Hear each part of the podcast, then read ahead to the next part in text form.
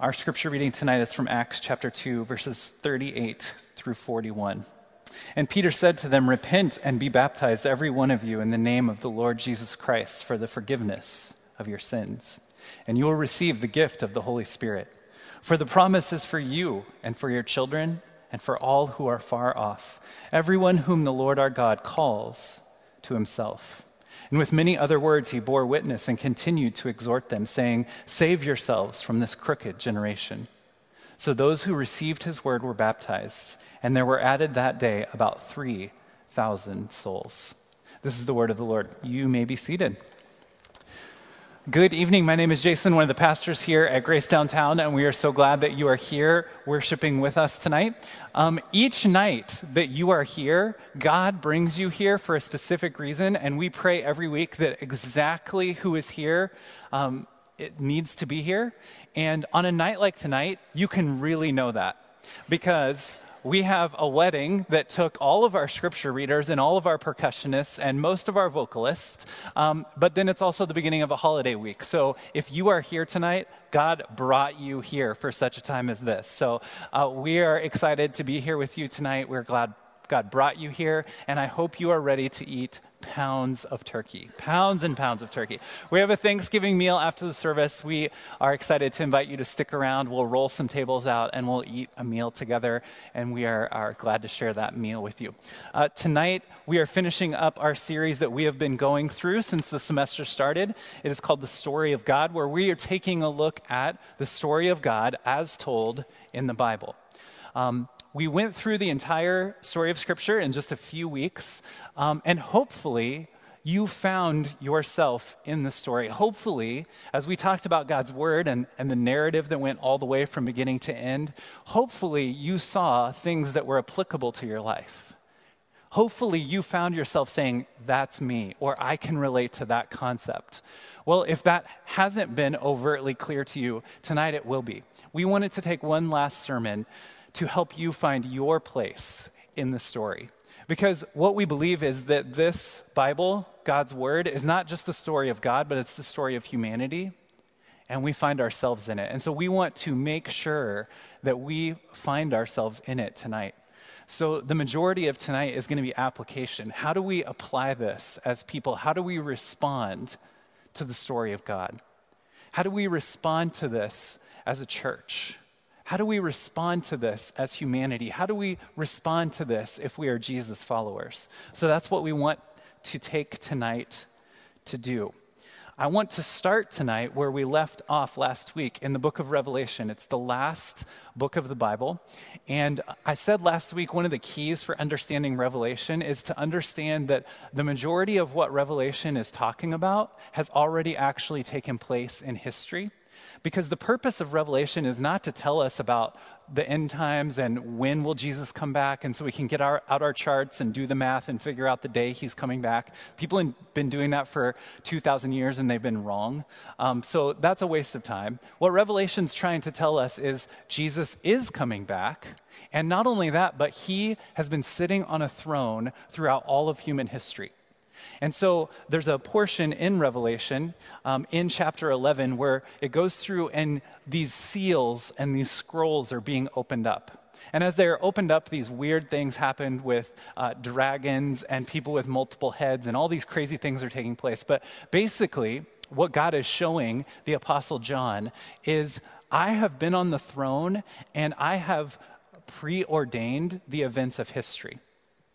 But then there's one more seal that is remaining, and that seal is the history of actually the future of what is to come. So the first six seals tell us the history, and then this last seal tells us of what will come. So I don't think the clicker is working here. Rachel can. Genius. That's why we pay her the big bucks. All right. The seventh seal is opened up, and this is what we read in Revelation chapter 11. Then the seventh angel blew his trumpet, and there were loud voices in heaven saying, The kingdom of the world has become the kingdom of our Lord and of his Christ, and he shall reign forever and ever. And the 24 elders who sit on their thrones before God fell on their faces and worshiped God, saying, We give thanks to you, Lord God Almighty, for you have taken your great power and you have begun to reign. The nations raged, but your wrath came, and the time for the dead to be judged, and for rewarding your servants, the prophets and saints, and those who fear your name, both small and great, and for destroying the destroyers of the earth. This is telling us that there is a kingdom to come where Jesus sits on an earthly throne and the kingdom is fully brought to earth. This is the end of all things. This is where history and the story of God and our story as humanity is headed. And throughout this story of God, hopefully, we've been paying attention to the main character. Before we talk about our place in the story, we need to recognize that Jesus is the main character of the story. And if we lose sight of that, we're going to be off. If we lose sight of the fact that Jesus is the main character of this story and also the main character of human history and the most important figure in our lives, then we are going to go sideways. It's just like if you are watching a movie and you kind of think you know the main character, but then come to find out you've been watching the wrong main character all the way through. I've mentioned this uh, movie before. It, it's not like one of my favorite movies, but I just think it's a great example of storytelling No Country for Old Men. And in that movie, I actually didn't like it the first time that I watched it. Now I like it okay, but the first time I watched it, I didn't like it at all. And the reason is because I made this exact mistake. I watched the wrong main character throughout the movie. I thought that there was one main character, and I should have known by the title that the main character was an old man. So I didn't pay attention to who the main character was, and it threw me off. I didn't understand the story. The narrative and specifically the ending made no sense because I didn't know who the main character is. The book of Revelation and throughout Scripture tells us that Jesus is the main character. We see here in Revelation that there is a kingdom that is yet to come, but we also see that in present day, the first six seals tell us that Jesus is now building a kingdom here on this earth. So, before we wrap this series up and get to the application, I think it's important that we see this theme in Scripture of the kingdom of God. So, tonight we will take a look at how the life of Jesus shows us what the kingdom of God is like. We're going to see how Jesus makes a way for us to be in God's kingdom. And then we're going to see what it looks like when Jesus brings his kingdom once and for all. Would you pray with me and for me as we get started? Heavenly Father, thank you for the opportunity to hear from you tonight.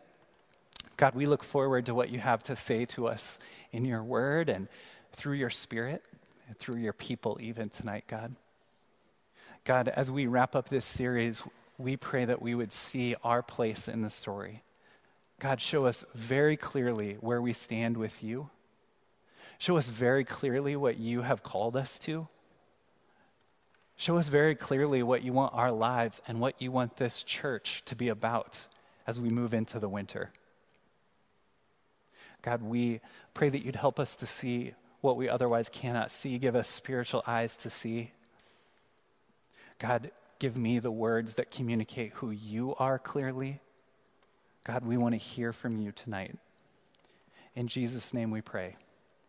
Amen in the birth narrative of Jesus. I've been reading in the morning through Luke and the birth narrative of Jesus. And uh, when the angel appears to Mary, the mother of Jesus, and says that she will give birth and she will give birth to Jesus, who is fully man, fully God, the angel tells Mary that Jesus will be a king who sits on a throne, and of his kingdom there will be no end. There has been great kings and great kingdoms and great civilizations throughout history, but each one of them came to an end. They get a few hundred years at best before they come to an end. Even rulers who sat on a throne and ruled a great kingdom, or even the known world, now we don't even know their names unless you're like a total history nerd. Kingdoms and kings come to an end.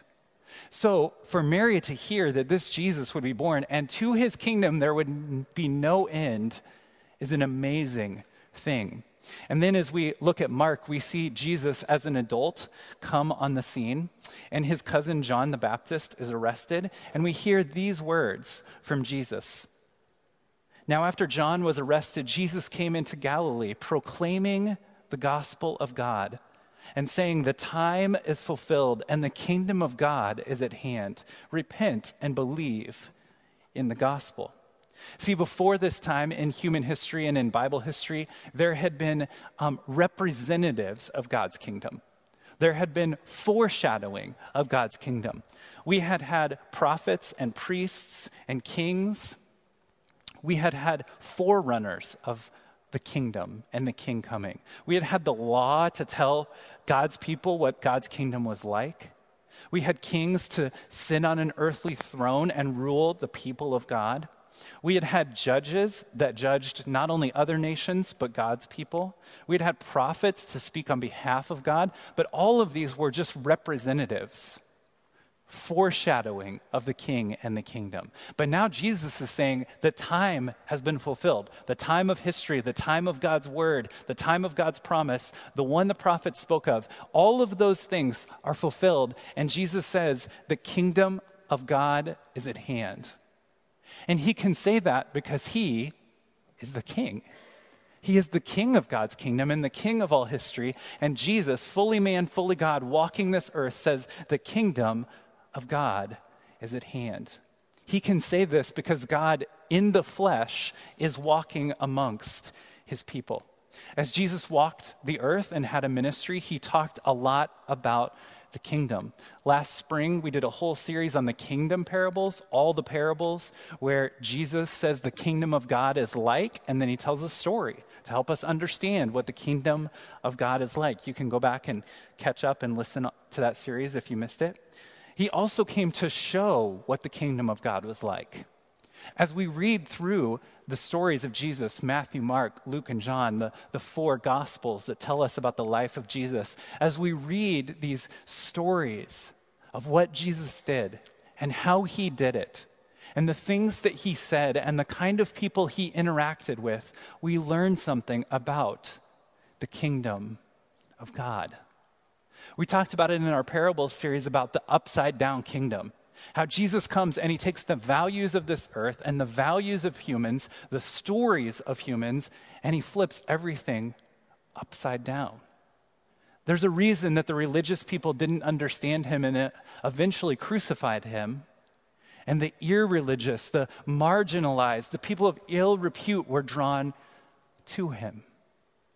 That's a little bit about what the kingdom of God is like. Jesus also came and fed people physically, met their physical needs. He met their spiritual hunger as well. He came healing people physically to show the very power of God. Jews and Gentiles alike were drawn to him. People that society had cast out were drawn to him. He came and he showed us and he told us what the kingdom of God is like. He did not come to start a political movement.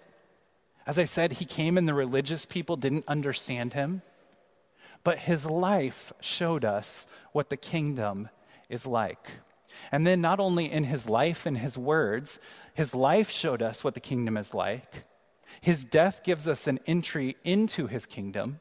His resurrection says the kingdom is not just of this earth, and his ascension to be with the Father to prepare a place for us says that, says that there is a kingdom yet to come. Every part of what Jesus did is pointing us to this idea that the kingdom of God is at hand. And so we find ourselves, you and I find ourselves looking forward to a kingdom that is to come. And Jesus is currently building the kingdom through us. We'll get in a little bit more into that in just a minute. People in Jesus' day, just like we do, have questions about what the kingdom of God is like. In Luke chapter 17, he was asked by the Pharisees when the kingdom of God would come. And he answered them, The kingdom of God is not coming in ways that can be observed. Nor will they say, Look, here it is, or there for behold, the kingdom of God is in the midst of you. The kingdom of God does not always look like we think it's going to look. And the kingdom of God advancing does not always look like we think the kingdom of God advancing will look.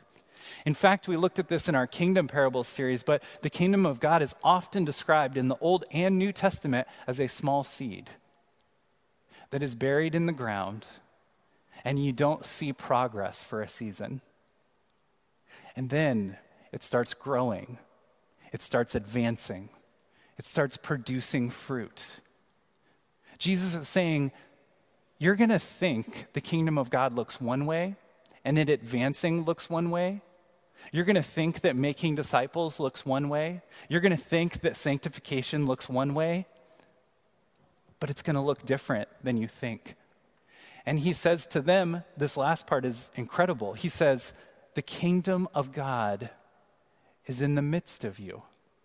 He's saying, I'm the kingdom of God because I am the king. This all leads to the idea of maybe you've heard of before that I want to talk about for a little while the idea of the already and the not yet kingdom.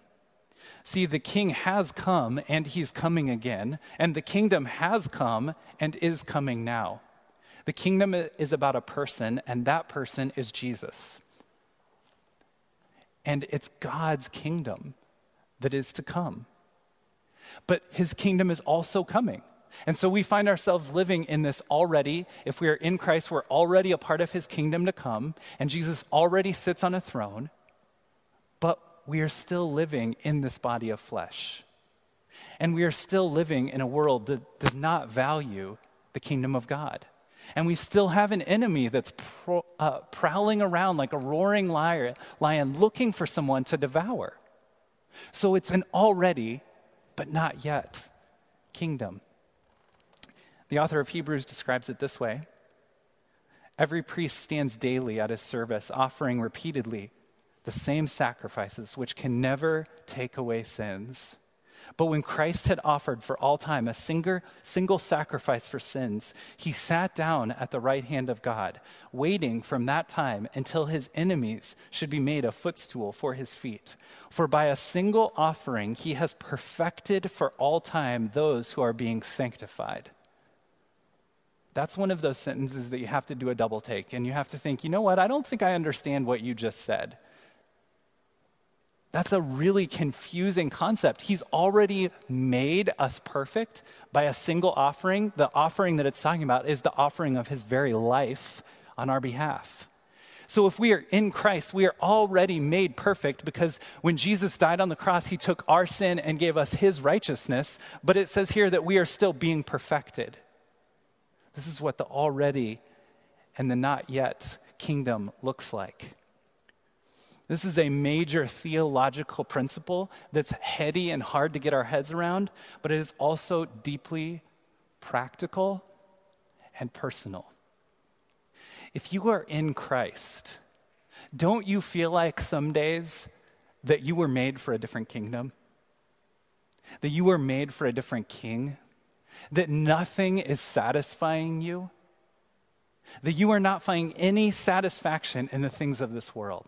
Don't you sometimes look at the way things are on this earth and just say, there's got to be more than this? Don't you look at the way things are and say, I must be made for something else?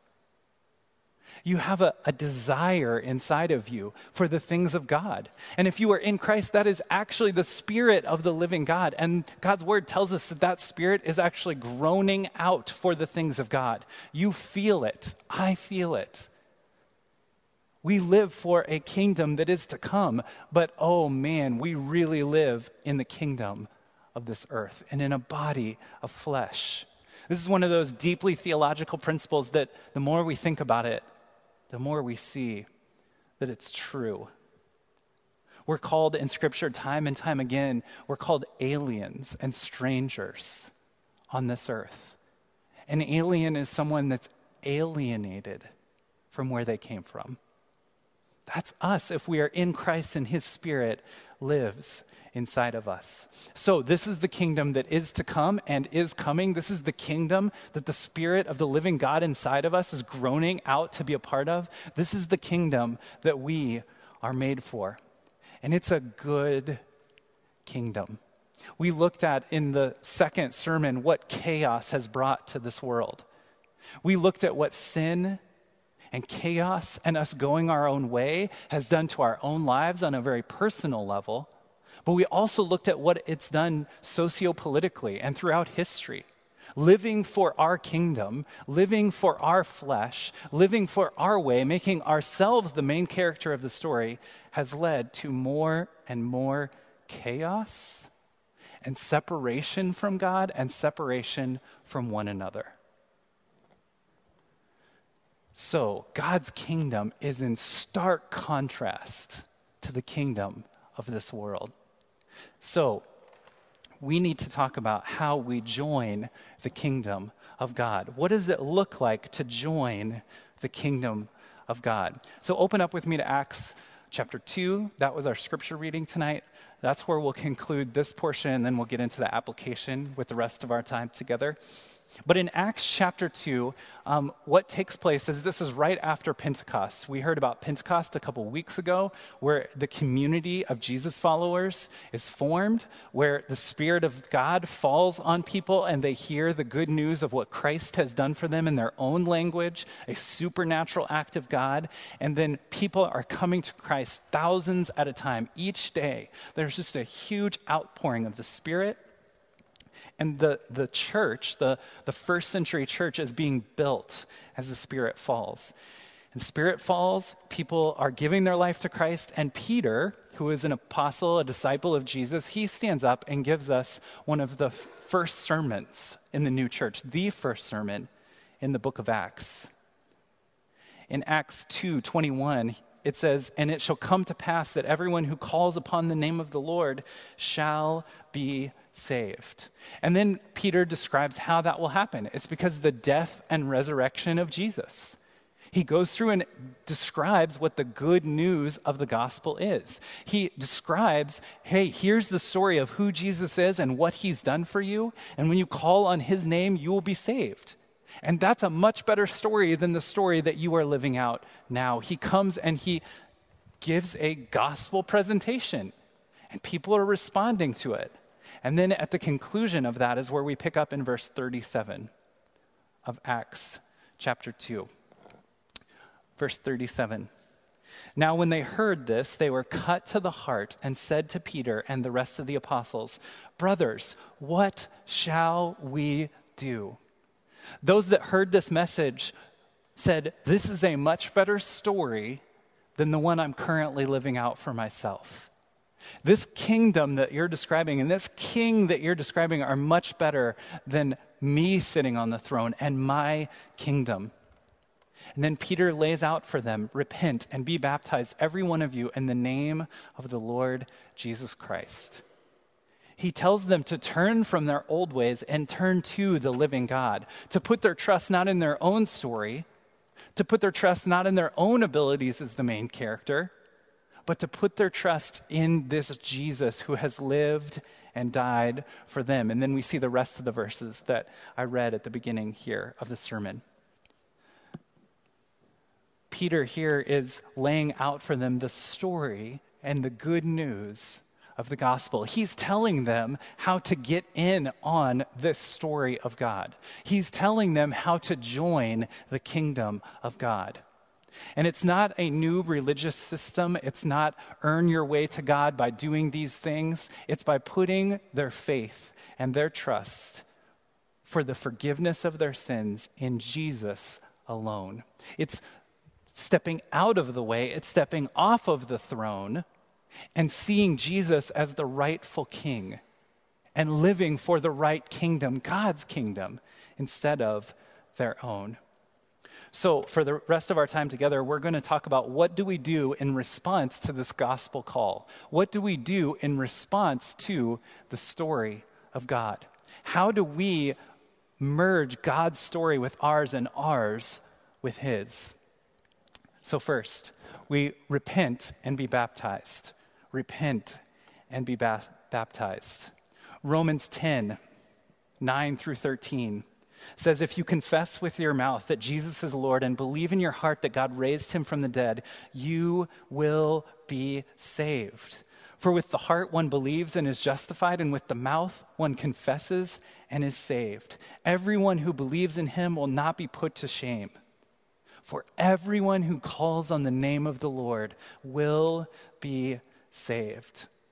So, we're told here in Acts and then in Romans and throughout Scripture that we are to repent, which means to turn.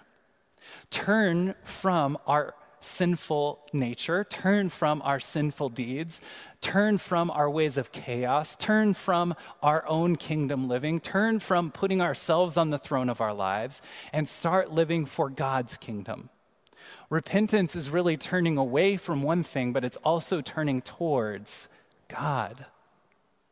It's now putting our hope and our trust in Him, turning from sin and turning towards Christ. And then baptism. Baptism is simply an outward sign of an inward reality. It's confessing to the church and to the world, I have put my faith and trust in Christ for the forgiveness of my sins.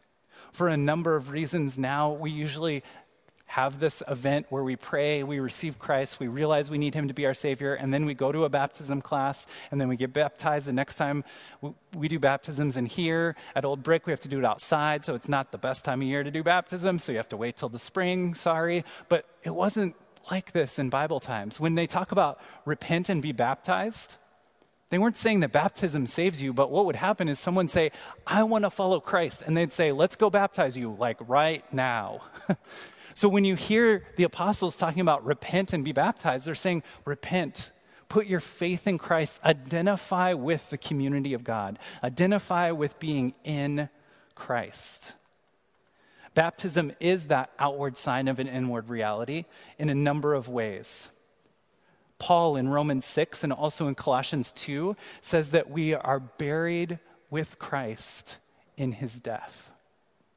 Our sins and our flesh nature die in him as he is put in a tomb we lay down our lives. So we go under the water symbolizing being buried with him in his death. But then we're raised up out of the water just as he rose from the dead. The water is also a symbol of being washed. Our sins are being washed away I, I just, this is kind of a cool one with the story of God. We've been talking about chaos and God bringing chaos into order. Well, in um, the ancient Near East, water was a symbol of chaos. It's amazing that then God takes what is chaotic and brings order to it and even redeems it. That, that us being lowered in the water and brought back up out of the water is also symbolic of God taking what was chaotic in our heart and bringing order. That's incredible. So he tells them, and scripture tells us repent and be baptized. Stop putting your hope in yourself to find God. You will never find God on your own efforts, on your own religious pursuits. The only God is the one described in God's word in the Bible. And the Bible tells us that God came to us, that Jesus came fully man, fully God, and showed us what the kingdom of God is like, and then gave his life so that we could be a part of it. It's incredible. Other religions have religious figures that talk about and teach about the kingdom, but then they give you endless steps of how to get to that kingdom. Jesus comes and t- teaches about the kingdom and shows us what the kingdom of God is like and then gives his life so we can actually be a part of it. That's good news. 100 or 1,000 or endless steps of how to get to God is not good news. I will fall short every time, just like I fall short of what this book says all the time. Jesus knew we would fall short. That's why he came and gave his very life for us. So, the first question I have for you as we talk about applying the story of God to our lives is Have you repented of your sin and given your life to Jesus? Are you found in Him? Have you laid down your rights? Have you laid down your feeble attempts to honor God or to be a good person or bring the chaotic world we live in into order? Have you given that up and given your life to Christ? I want to encourage you to do so if you have not done so.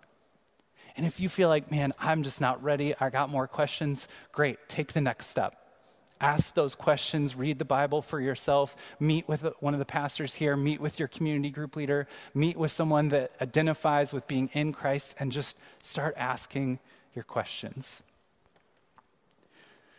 Next, if we are in Christ, we are then told to make disciples.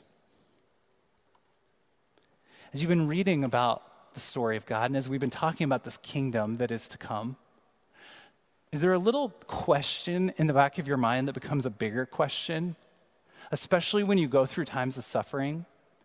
That question being, why am I still here? Why does God leave us in the already but the not yet? Why don't we give our lives to Christ and then boom, he beams us up, we're with God, no more chaos, everything is good? We need to be able to answer that question for two reasons one positive, one negative. The negative is we need to figure out what the heck he left us here for because it feels kind of mean some days. Wait, I could be perfect, but you left me here in this body of flesh? Or I could be with everyone rejoicing with you. Instead, I'm going to family Thanksgiving and it's going to be all kinds of awkward or all kinds of bad. God, what, what are you, why did you leave me here? The positive is we need to know what he wants us to do while we're here. So let's talk through some options of why he left us here.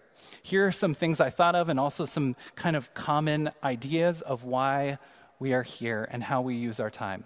Let's look at our options for why he left us here. Could it be that he wants to entertain us for a while? That he just wants us to entertain ourselves so time will go by more quickly? I'm going to say probably not, because heaven is going to be so much more entertaining than a Netflix binge. He didn't leave us here just to enter- entertain ourselves to death. Is it so that we can suck as much life out of this world as we can and get every last hedonistic pleasure out of it? Definitely not. Because the pleasures that we experience here on the earth, they're gifts from Him, but they're also just an appetizer. The full course meal is yet to come. So it's not that. Maybe He leaves us here because He doesn't care. Could that be it?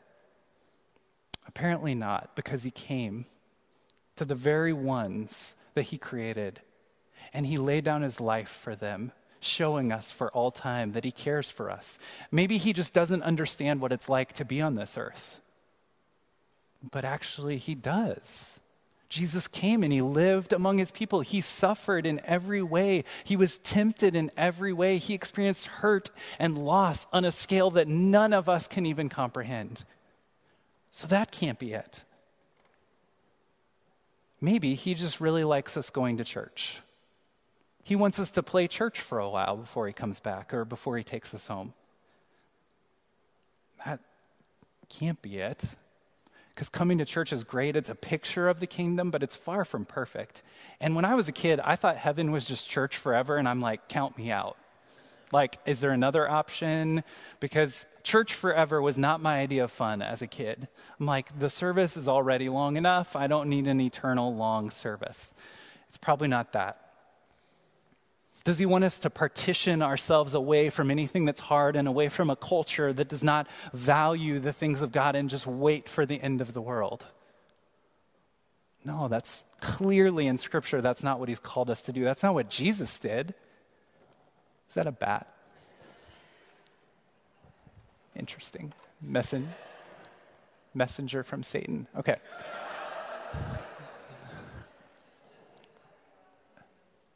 And there he goes. he was here first. We're invading his space. Um, so here's, here's some of the options. Here's the options, and none of them hold water. None of them hold up to reality. None of them hold up to God's word. None of them are even practical. God's word gives us some direction. And we see in one of the first five books of the Bible, Exodus, and then three times in Revelation, God's word calls us something that I think gives us some direction of what we are to do here on this earth. Will someone tell me if he like lands on the screen or something? Just let me know if he's back. Cool. Um, in Exodus 19:6, we read the promise that he will make us into a kingdom of priests and a holy nation. In Revelation chapter 1, it says Jesus Christ is the faithful witness, the firstborn of the dead, and the ruler of kings on earth. To him who loves us and has freed us from our sins by his blood and made us a kingdom of priests to his God and Father. To him be the glory and dominion forever and ever. In Revelation chapter 5, we read, And you who have made them a kingdom and priests to our God, and they shall reign on the earth. It says, When we are resurrected and triumphing with him, we are called the priests of God. The priests of God. Let's look at an Old Testament priest the priests would purify themselves. They would go through um, ornate and specific rituals to purify themselves so they could make offerings on behalf of the people. So once a year, one high priest should be selected to go into the Holy of Holies and commune with the very Spirit of God. Priests would rearrange their entire lives, how they lived every part of their lives in order to atone for the sins of the people or to be a representative of God's kingdom to the people, to speak on behalf of the people to God and for God to the people. The priests rearranged their lives as an ambassador, as a representative of the kingdom of God. Or think about missionaries, those that live in a foreign country, that rearrange their entire lives in order to reach the people that they are trying to reach. Uh, starting next week, we're going to have some friends here. Elizabeth will be here, Alex and Trisha and their boys will be here starting next week, worshiping with us. They're folks that have been sent out from this very congregation. They have rearranged their entire lives to reach the people group that God has sent them to. Elizabeth started a business. She does not have a degree in business, she has no idea what she's doing. Alex has gone to school for the last 10 years to become a pilot, and not till January will he fly his first solo flight, delivering supplies to people on islands that otherwise could not be reached. He has spent 10 years of education rearranging his family, having a child born in another country in the middle of nowhere to reach the people that God has sent him to. Do you know that you have been sent just like them? Did you know that God's word calls his people a kingdom of priests? God's word is telling us with this example that we are to rearrange our lives to be his ambassadors, that we are to rearrange our lives to reach the people he has sent us to. And there is no mistake that you are right here in Iowa City, right here, right now. He has sent you here just as intentionally and just as much as he has sent Elizabeth overseas and Alex and Trisha overseas. You are specifically called to be here, to be his disciple who makes disciples. How are we rearranging our lives around the kingdom and the purposes of God? That's what God's word is continually asking us. And often, what happens when we replace Jesus as the main character and we take center stage we may assent to the things of Jesus and we may say we follow Jesus and we may do the spiritual disciplines and we may go to church and do all the things, but very subtly, we start to act as main character and then we start seeing the symptoms of making ourselves the main character. Because when we are the main character, we don't make disciples because it's too hard and it's uncomfortable and we've got to do things that are difficult and talk to people that are not like us. God has called us to be a kingdom of priests that realize that we're in the already and not yet kingdom, and that Jesus is the main character who has sent us here and left us here for such a time as this to go and make disciples. God has called us to glorify the Father by making disciples. Jesus did it. He told us to do it. The first century church did it. And now, when the church, the collective people of God, makes disciples who make disciples, they survive and thrive through anything. Going to church, calling ourselves Christians, it doesn't change history, it doesn't change the world but being and making disciples does. That's what God has called us to do. No program of the local church will ever trump God's call on us to make disciples who make disciples. And anything we do as a church is just trying to position all of us in position to be a disciple who makes disciples. That's what we are supposed to be about as a church and about God's people. And part of making disciples is being a part of a local church. God's word asks us to be a part of a local church. You cannot do the majority of the New Testament if you are not a part of a biblical community. Start reading through the letters that the apostles wrote. The letters of the New Testament are written to churches, to communities, telling them how to be God's people in community. We can't even do the New Testament without being in community with one another. And so, a way that God has for us to make disciples is by being a part of the local church. So, we can be equipped to be a disciple, and we can equip others to be a disciple, and we can go out and make new disciples who are then brought into the family and community of God. And what is a church? The Bible uses a word called ekklesia, it's two Greek words put together. One means out or exit, and one means to call. So, God's church, God's people, are the called out ones. What are they called out from? They're called out from a life of chaos. They are called out from a life of sin. They are called out from a life where they are the main character. They are called out from these little missions that are not as big as God's mission. They are called out from their culture. They are called out from their flesh. They are called out and chosen and set apart as God's people for God's purposes. And if you are in Christ and His Spirit lives in you, you have been called out. You have a new boss, a new king, a new main character in your story, and it's Jesus, His Spirit inside of you, and the glory of the Father. We want to ask you to commit to a local church. So we want to ask what that looks like. In God's word, the church is called a body, the church is called a marriage, the church is called a house where Jesus is the cornerstone, it's called a tabernacle, the place where God's Spirit lives. As we come together, as God's people, as a biblical community, He does a work in us and through us for the glory of God. So we want to be a church that does that well. We want to be about making disciples who make disciples for the glory of God. And then lastly, we want to live from a place of victory. We want to live from a place of victory. In Wales in the year 1904, there was a church service very similar to the one that you're in right now.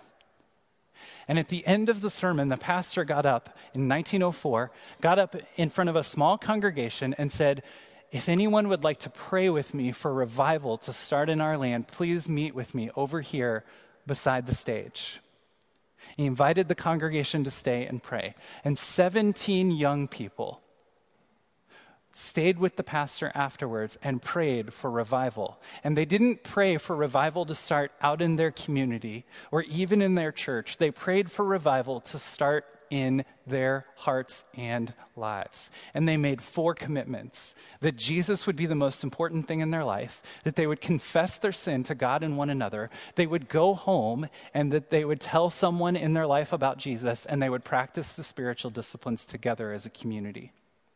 17 people after a service just like this. You may think the crowd is sparse tonight, but let's just talk about 17 of us staying. And instead of stuffing our faces with turkey, praying for revival. Not that turkey is bad, food can be part of revival too, but they, they stepped aside with the pastor and they prayed for revival. Over the next few months, 100,000 people were saved in Wales a country of 2 million, saw 100,000 people saved. And then revival grew from there to Britain, Scandinavia, parts of Europe, North America, the mission fields of India and of the Orient, and Africa and Latin America. A worldwide revival started because 17 people decided that they weren't going to settle for the status quo in their lives anymore. They decided that the Spirit of the living God lived inside of them. The same Spirit that rose Jesus from the grave, the same Spirit that did miracles in God's Word, the same Spirit that has been doing miracles in the church ever since the book of Acts, the same Spirit that lived in each one of them. Miracles happen in our lives when we realize we can't do anything apart from Christ. We need to be a church that remembers that we operate from a place of victory. And this isn't some bogus prosperity gospel, God wants you to be rich thing. But we do serve a king and a kingdom. And that king is already sitting on the throne, and he sent his spirit to live inside of us. And I don't know about you, but I'm tired of losing. I'm tired of losing the battle of the flesh. I'm tired of getting caught up in things that don't matter. I'm tired of getting caught up in other stories from my life besides the one Jesus has written for me. And the best way for us to humble ourselves and to operate from this place of victory is through praying. Praying, asking God to do something. Why do little kids ask Santa for things at Christmas? Well, the materialism, industrial complex, and all that, of course. But why do kids ask Santa for things at Christmas? It's because they don't have it. They ask for a, a Red Ryder BB gun, or they ask for a sled, or they ask for a video game because they don't have it. We need to realize we don't have it. We don't have it to be a disciple. We don't have what it takes to make disciples. We don't have what it takes to be God's church. We need to humble ourselves and pray and cry out to the living God that He would do a work among us, not for our name's sake or Grace Community Church sake, but for His name alone. If revival takes place in this church, in Iowa City, at the University of Iowa, it is because we prayed. That's it. The majority of this city and this university is not looking for God. They're not looking for a church just waiting for you to invite them to church. It's going to take a revival that only God could take credit for, and it's not going to happen unless we ask for it and pray for it and ask God to start a revival first in our hearts.